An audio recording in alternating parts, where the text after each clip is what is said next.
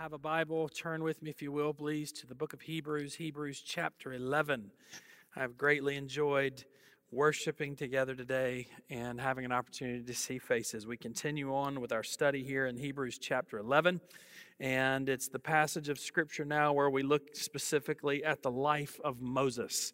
We've had all these examples put before us, such that a lot of scholars will look at the chapter 11 of the book of Hebrews as the hall of fame of faith of all these greats that have gone before us and lived this life of faith. And uh, in a sea of all the people that did not get it and did not live the way God intended them to live in ancient Israel, there were some within the midst of all that that absolutely nailed it.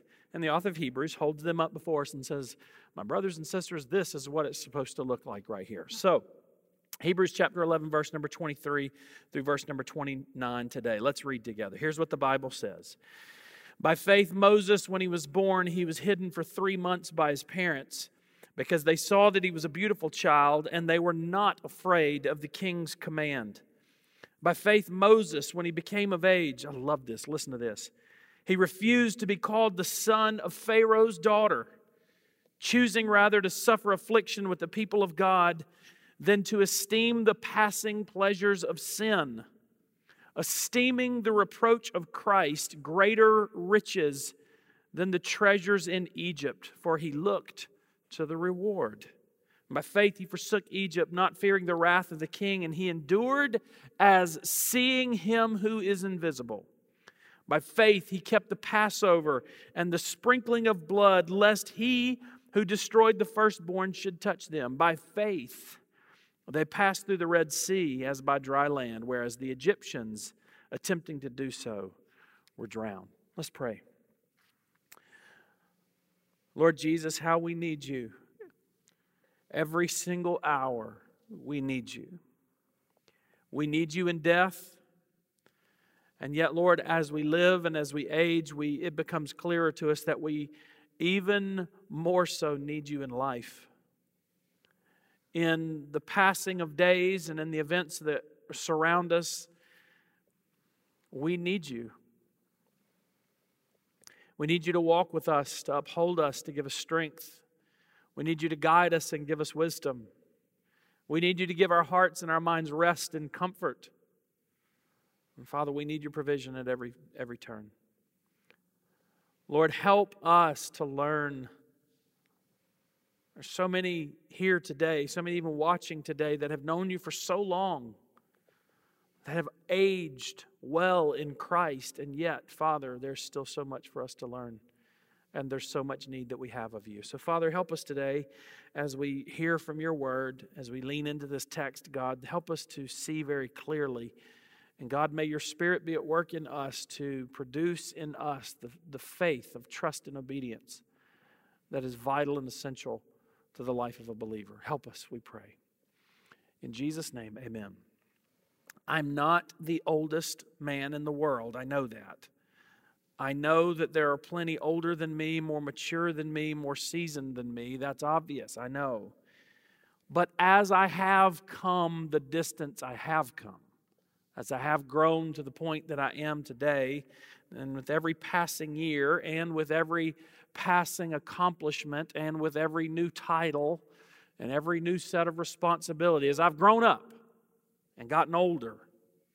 As all of those things about human life have happened to me, where I'm aging and I'm growing in wisdom and I'm adulting and I'm doing all of those things, as an aging man now, as I age, and it's obvious to me that both my body and my mind do indeed exactly that. The cry of my heart as I age is that I would regain the simplicity of the mind of a child. That though I would age, I would be ever young in this sense. As I said to you at the opening of this series in chapter 11, there's something beautiful about children when it comes to faith, right? Jesus would often point at the little children and he'd say, Now you better be like these people. Unless you can be like one of these little children, you can't come into my kingdom. Well, what does that mean? I mean, there's so many different things about children that just don't work for a normal life, right? I mean, they're irresponsible. They can't even make a peanut butter and jelly sandwich for crying out loud. They constantly make messes and break things and do all sorts of glorious, wonderful things. But it's not suited for good flow of life. So, what is it about the little child that Jesus points to? It's very simple. For a child, there is a simple trust and obedience that comes for a parent. Now, they don't always obey, but when they do, they hear words from their parents when there's fear or when they're scared, and a parent can comfort them and say, It's going to be okay. And you know what? The world may be burning down around them, but because the parent looks at them and says, It's going to be okay, there's a rest and a trust that now comes. There's an obedience that follows right? We need you to come with us. And they do. Children, they just have this magical way of doing that. And that is what Jesus is pointing to for us that no matter how you age and no matter who you have become, at the end of the day, the life of faith is about trust and obedience. And that's why he pointed to the children. I, I, start off today because when I look at the life of Moses, now, when it's describing the events of his life, it starts with his birth and pretty much goes all the way through his, his decades and decades of life. And what you see is a person who does exactly that. Though he gets older and older and older with every passing day and with every passing year, Moses comes to the place of just trust and obedience. Just like we've seen with Abraham, trust and obedience. And so, yet again, we have this picture before us of what faith is going to look like. And as we age, we should never be too proud, prideful, or arrogant to think that we don't still need to learn those lessons about what faith looks like. And so may we come this morning asking that question What does faith look like? What does faith look like in the Bible? And what does faith look like for us right now in 2020? Well, a couple things, real quick. Number one, by faith, we are told that Moses' family resisted evil forces and were protected. Look at verse number 23. It says, By faith, when Moses was born, he was hidden for three months by his parents because they saw that the child was beautiful. And watch this, and they were not afraid of the king. Exodus chapter 2, verse 1 through 3, we're told this from the scriptures. And the man's house was Levi, went and he took his wife's daughter Levi. And so the woman conceived and bore a son. And when she saw that the child was beautiful, she hid him three months. But we can no long, when he could no longer hide him, she took an ark of, of uh, bulrushes for him and, and daubed them with asphalt and pitch and put the child in it and laid it in the reeds by the river bank. Now, there's a lot of faith that goes on here. Faith number one, because ultimately the king had commanded all these children to be killed. And yet the parents of Moses saw that he was beautiful and did not fear the king, and so they hid him. But then when he's squealing now, because he's three months old, and making a ruckus, they make a little, basically a little trough, and they craft it and they seal it and they put it in the riverbed. This would be in the Nile. Now, this is why this takes a lot of faith. You know anything about the Nile other than the fact that it's really, really big? There are a lot of crocodiles in the Nile. Okay, so you can imagine this tasty little morsel just floating around on the water right there for all the gators to come and eat them. And so there's a tremendous amount of faith. We're told that this is Jochebed and Miriam and, and uh, and, and Puah and all of these folks that have played this essential role in preserving Moses in this. And so, what do, you, what do we say about faith? Number one, Faith is the kind of thing, just like Moses' family, that enables you to stand up against the evil and not fear it. Brothers and sisters, don't we need that today? I mean, again, as I said during the opening of all of this, look, there, there are forces at play that constantly try to pull us. They're like riptides. You know, you go to the beach and you, you, you see the waves crashing in and you see the foamy part and it looks rough, and a parent says, Don't go to that part because it's rough. Go to this part because it's smooth. And that's actually the worst possible place that you could put a child because there the currents are pulling that child back out and there's no hope whatsoever. Our culture is that today.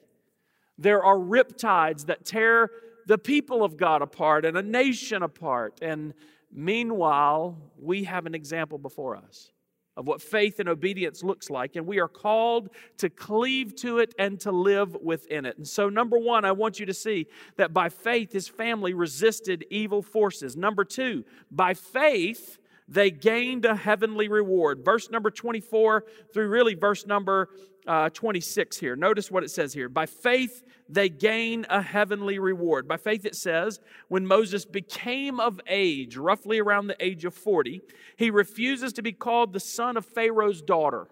Now, you remember the story here. It's ultimately Pharaoh's daughter who discovers little Moses, that tasty little morsel in the Nile, and she takes him in and pleads with her father, Papa, let me keep him. He's cute. And he agrees. And as a result, Moses grows up in Pharaoh's house, the house of the king itself. He's favored, he's doted on, he's provided for, he lives in the lap of luxury and power and fame. He literally has it all. He has everything that the world could offer him. And the Bible says, what when he became of age, the age where he begins to realize who Pharaoh is and who Pharaoh's not, that he's not really God. There's a turning away. He defends the Israelite, he kills the Egyptian, and has to run now. By faith, Moses, when he became of age, there's something to be said there in that little phrase. By Moses, when he came of age, there was a point in his life where his faith became precisely that his faith, not somebody else's. And when that happened, notice the result. In that moment, he refuses to be called the son of Pharaoh's daughter. What an identity he had. What an opportunity he had. What provision and joy and pleasure he had. And he says no to all of it. There's a couple things about this there's the forsaking of luxury, verse 21. Verse 25, there's the enduring of hardship. Watch this. He refuses to be called the son of Pharaoh's daughter, and it's one thing to say no to the pleasures of sin and the luxuries of this world. And then just go live a little meek, modest life on your own and go about your business with no worries whatsoever. But that's not how it panned out for Moses. No, not only did he lose all the posh stuff, Moses would gain turmoil. Watch this. He refused to be called the son of Pharaoh's daughter, verse 25, choosing rather to suffer affliction with the people of God than to enjoy the passing pleasures of sin. Read that again. Choosing rather to suffer affliction with the people of God than to enjoy the passing pleasures of sin. Listen, what do you see here? You see this to follow Christ, to trust and to obey means more simply than there are some things that I really, really like that I have to let go of. But there may be even an addition to that, some other things. Let me pause here, though, to just really unpack that first part. To follow Christ means there might indeed be some things that I have to let go of. Hey, let me ask you this question What things in your life do you currently need to let go of? What kinds of things? Maybe they're physical objects. Maybe they're relationships. Maybe they're dispositions of mind, ways that you just want to see the world, but it's contrary to the Word of God. But you're going to fight for it and fight for it. No. What things in your life do you currently need to let go of? And let's be honest with each other. It's not like this is a one time thing in the life of a believer. We tend to treat it that way, right? Well, I wasn't a Christian, and then I came to faith and I turned from my sin, as I described earlier. And we think of this letting go of the things that we should let go of as something we had to do in the past when we first came to Christ. Well, listen, man, I've been a Christian for 25 years, and I've learned this over 25 years. I have to do that every single day. I have to do that every single day. Why? Because still, though He has redeemed me, and though He's washed me clean, and though indeed He's done tremendous work in my life, it's not yet finished. And because it's not yet finished, there's still things I want that I shouldn't want. There's th- still things that I want to give myself to that I can't give myself to. And so, in the life of a believer, you have to let go of some things, don't you? What things in your life right now? You just need to let go of. That's part one. It's harder than that, though, right? Listen to this. Choosing, uh, he, he refuses to be called the son of Pharaoh's daughter, 20, verse 24, 25, choosing rather to suffer affliction with the people of God. In addition to letting go of some things that we really want to hang on to, look, we know this from Old Testament all the way throughout the New Testament to follow Christ is not just to let go of some things that I want to hang on to that are really nice and comfortable. and safe for me. But it's even the worse to now take on something negative. There's a hardship, there's a turmoil, there's a difficulty, there's a struggle, there's a persecution that now I may have to absorb. It's one thing, yes, I've got to let go of the things that are comfortable to me and that I most want to hang on to, yeah, they, even though they may be contrary to God, but I've also got to be willing to take my lumps for Jesus. Listen, if you're going to really be faithful to Christ, if you're really going to be obedient to Him, then you can count on this. Jesus said, If they hated me, they'll hate you. If they persecuted me, they will persecute you. And Jesus calls the believer to this life take up your cross and follow me. Many were saying to him on his, in his life on earth, Teacher, we want to follow you. Yeah? Foxes have holes, birds of the air have nests, but the Son of Man has no place to lay his head. That's an odd response. What's he mean? He's saying this You think following me is about coming in my footsteps and having the life of luxury and pleasure and all those things. There were plenty of people that thought that. James and John thought that. Teacher, we want to sit on your right hand and your left hand in glory. There's a lot of people that get into God because they think there's something in it for them in their life. Hey, how about this? Maybe what's in it for you is death. Maybe what's in it for you is difficulty. Maybe what's in it for you is to be destroyed. You know, can I be shoot straight with you for a minute? When I took the job at, at NOBTS, I thought to myself, you know, it seems to me like God is doing one of two things. He's either bringing me here to build something and there'll be something great, or He's bringing me here to destroy me. And the question I had to genuinely struggle with am I prepared to do that? I'm obviously prepared to do the first one because that's nice and poshy and ooh, look at me. Big stuff, man. Am I willing to die? Am I willing to be destroyed? Am I willing to be have people rip me apart every single day? That is the life of a believer. Moses says this. You know what? I've got all this luxury in, in Egypt, but I'd refuse to be called the son of Pharaoh's daughter. I forsake all that that's posh, and I choose rather to suffer affliction with the people of God why? Well, watch this. Than to enjoy the passing pleasures of sin. We're so gullible. We're so stinking gullible when it comes to our sin. We take the bait every single time. Ooh, something shiny, and we grab it, and we're hooked, and we're lured in, and we're reeled in, and we're caught in a trap. That is sin. Every time, all the time, universally, that is sin. It does it all the time. Sin is death. It always breeds destruction. Maybe not today, but at some point it will. Sin, by its very nature, is fleeting pleasure. I'm not doubting that it gives a pleasure. I mean, there's a reason people go out and get hammered. There's a reason people do drugs.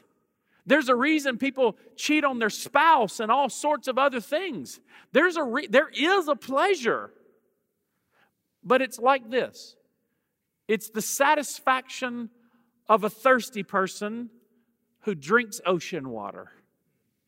Sure, absolutely. There's a moment that it quenches the thirst, but then you come back even more thirsty, even more dehydrated, even more in need. So, what do they do? They drink more of it, and the, the hole gets deeper and stronger. Look, that's, that's the nature of sin. And Moses realizes it. Yeah, there's a pleasure in Pharaoh's court, but it is a passing pleasure, not a lasting pleasure. Watch verse 26. He's choosing rather to suffer affliction with the people of God than enjoy the passing pleasure of sin. Moses, why would you do that? Verse number 26, look at this. Because he could esteem the reproach of Christ. Catch that. He could esteem not just identification with Christ, yes, no, to esteem reproach of Christ. To esteem means to count as valuable. He's counting as valuable the reproach of Christ. In other words, the scorn and the scoffing that Christ endured, the hardships, the afflictions, the martyrdom, the crucifixion.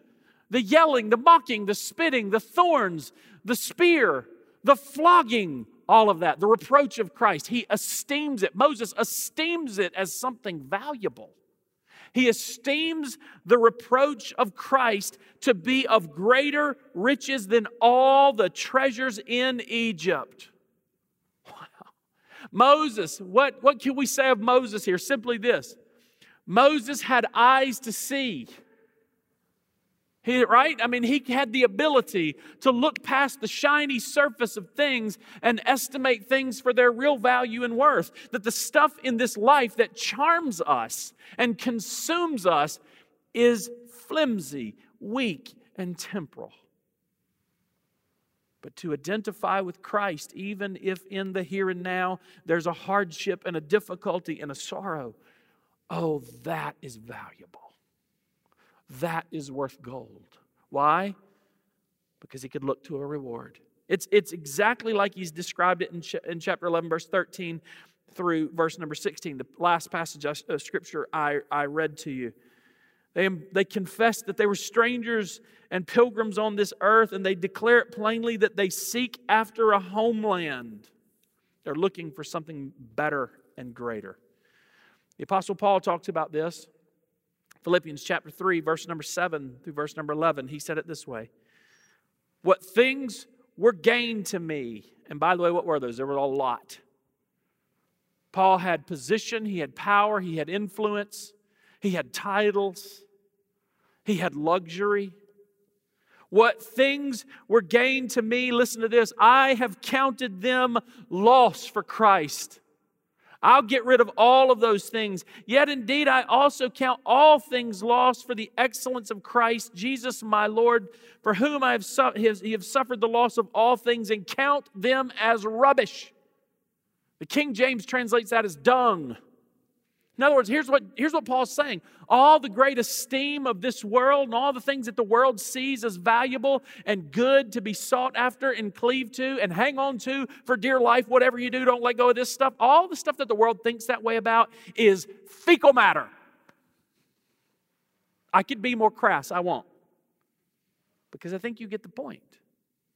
It is rubbish, garbage. I count it all lost. In other words, what he's saying, simply put, is I will get rid of everything in my life. I'll spend it all for this one simple thing that I might gain Christ. It is a greater honor when it's all said and done to be found empty and poor and famished, but have Christ, than to die with everything this world could give you accolades with. I count it all as rubbish that I may gain Christ, be found in Him, not having a righteousness which is from the law, but rather have that righteousness which is through faith in Christ, the righteousness which is from God by faith, that I might know Him and the power of His resurrection and the fellowship of his sufferings. That I might be conformed to his death. What in the world has happened to Paul? What could ever cause a person to think this way? I would rather get rid of everything this world could throw at me and charm me with, and I just want to die the way Christ died. Did you see it? Did you hear about it? Why would anybody want that? Because they want Christ. And they know the reward that Christ is for them. He says, I will do this if by any means I may attain the resurrection of the dead. That, my brothers and sisters, is faith. Faith is the kind of thing that will cause you to stand up against evil Faith is the kind of thing that will cause you to look for a heavenly reward. Last of all, faith is the kind of thing that will give redemption. By faith, they gained redemption. Verse number 27 through 29. I'll just move this very quickly. Watch this. By faith, he forsook Egypt, not fearing the wrath of the king. We've already seen his family was that way, but he was that way too.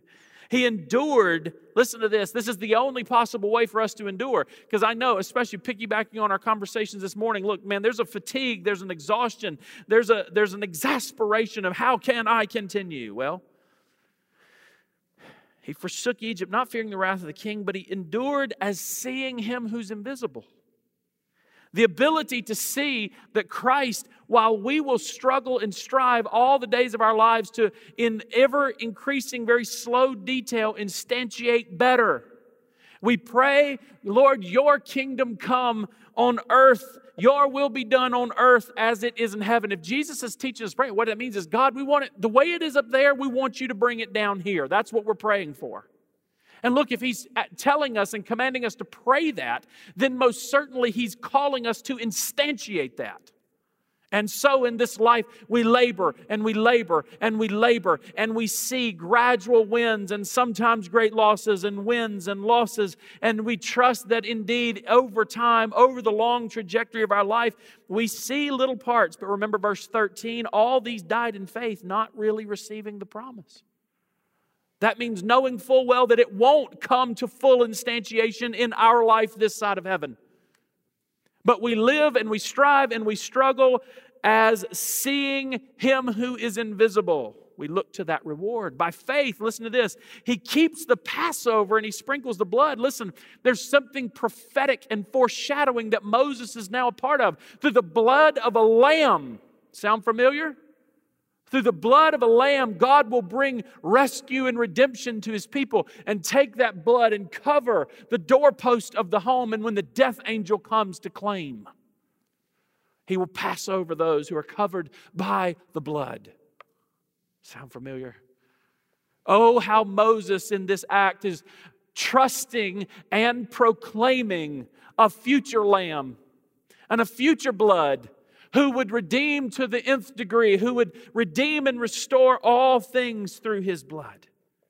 By faith, he kept the Passover and the sprinkling the blood, lest he who destroyed the firstborn should touch them. Verse 29 By faith, they passed through the Red Sea as by dry land, whereas the Egyptians, attempting to do so, were drowned.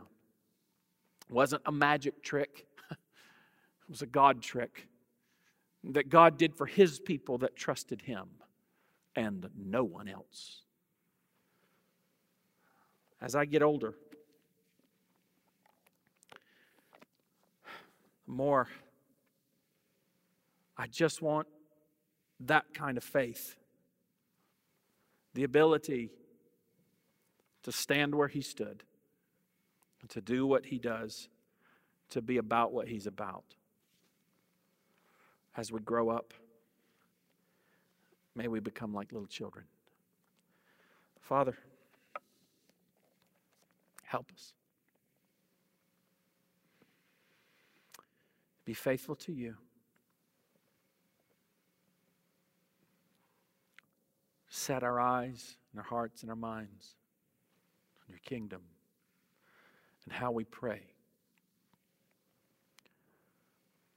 Your kingdom come, your will be done on earth as it is in heaven. We pray for that and we ask, Father, that you'd help us to live for that. We love you, knowing it's because you first loved us. Thank you. Thank you for loving us. In Jesus' name, amen.